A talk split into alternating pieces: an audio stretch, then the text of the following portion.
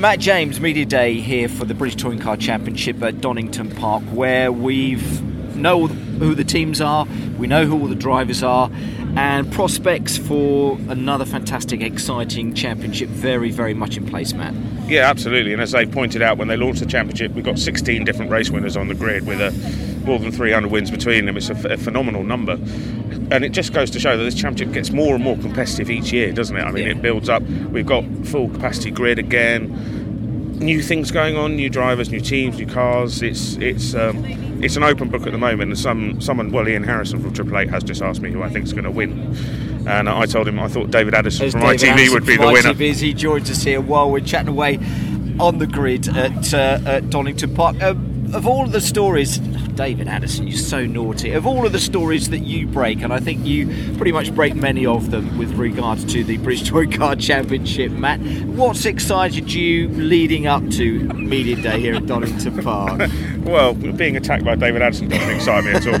Um, there's a few interesting swaps around the group. We've got we've got Ash Sutton joining the Subaru team, which I think is going to be great. Was one of the standout drivers last year. That's going to be good to watch. That's a big move for him and a good move big for him, move for? Ash. So there's there's lots for him to sort of prove and develop this year. You've got Andrew Jordan switching to West Surrey. You've got Colin Turkington switching back to West Surrey. Yeah. That's a formidable lineup as well. Don't forget Rob Collard because he was leading the championship at the halfway stage last year in that car, and he's got consistency, um, which the other two don't. So you know he's someone to look out for. Given what I've heard from testing, there's been no official times yet. We'll get those later this afternoon, but it does seem to me the Hondas are going to be tough to beat again. Yeah, it was interesting listening to Matt Neal up on the stage. Him slightly worried, I think, about the rear-wheel drive cars and maybe especially WSR. But that obviously would include, I suppose, teams like uh, you know the Subarus and stuff like that. W- yeah BMR. BMR, yeah, absolutely right. But you know, we've often seen in this championship that it ebbs and flows. It'll start off with rear wheel, front wheel drive friendly Yeah. circuits, then the rear wheel drive cars will Come come, on strong in the Yeah. middle, and then it'll sort of go back to front wheel drive again. So, it, over the course of the year, it does tend to balance itself out that. But what it means is the front wheel drive cars have really got to hit the ground running on the circuits which suit them, like your Brands Indies, the first one Yeah. in a couple of weeks' time. Um, so they've really got to make hay, hay while the sun shines. If they miss any of those opportunities, it's a long way back for them. Yeah, everyone excited about the new tyres. That seems to give them a bit more speed, a bit more endurance, and everything else. But they've got to get used to it. Testing is one thing. Being out there on the circuits, being out on the track, different weather conditions from what they've been testing in. It's all going to be very new to them with these new tyres, isn't it? Yeah, I, I was fortunate enough to spend a, a test day with a team uh, recently, and they put the um, earphones on me as I was on the pit wall, so I could hear the dialogue between the driver and the team. Uh, and the amount of information that they've gathered about these new tyres already is, is phenomenal. They're an inch bigger than the old ones, so it doesn't sound like a lot, but the contact patch of the tyre is wider, more grip, more stress on the parts, with a different uh, suspension geometry they need, and also a different way of using the tyres' durability because they think they're going to hold on a little bit longer than the tyres did last year, so maybe the drivers can push a little bit more for longer.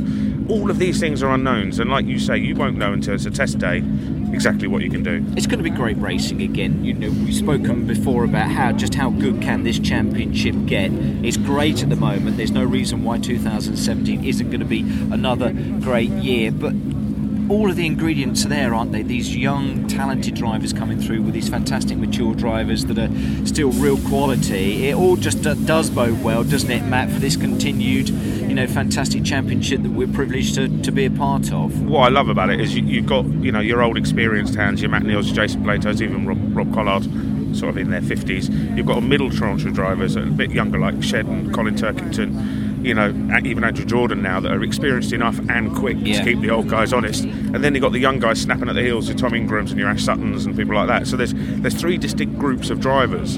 And over the course of the season, it'll be interesting to see which one of those prevails. Is it the clever guys that know how to do it?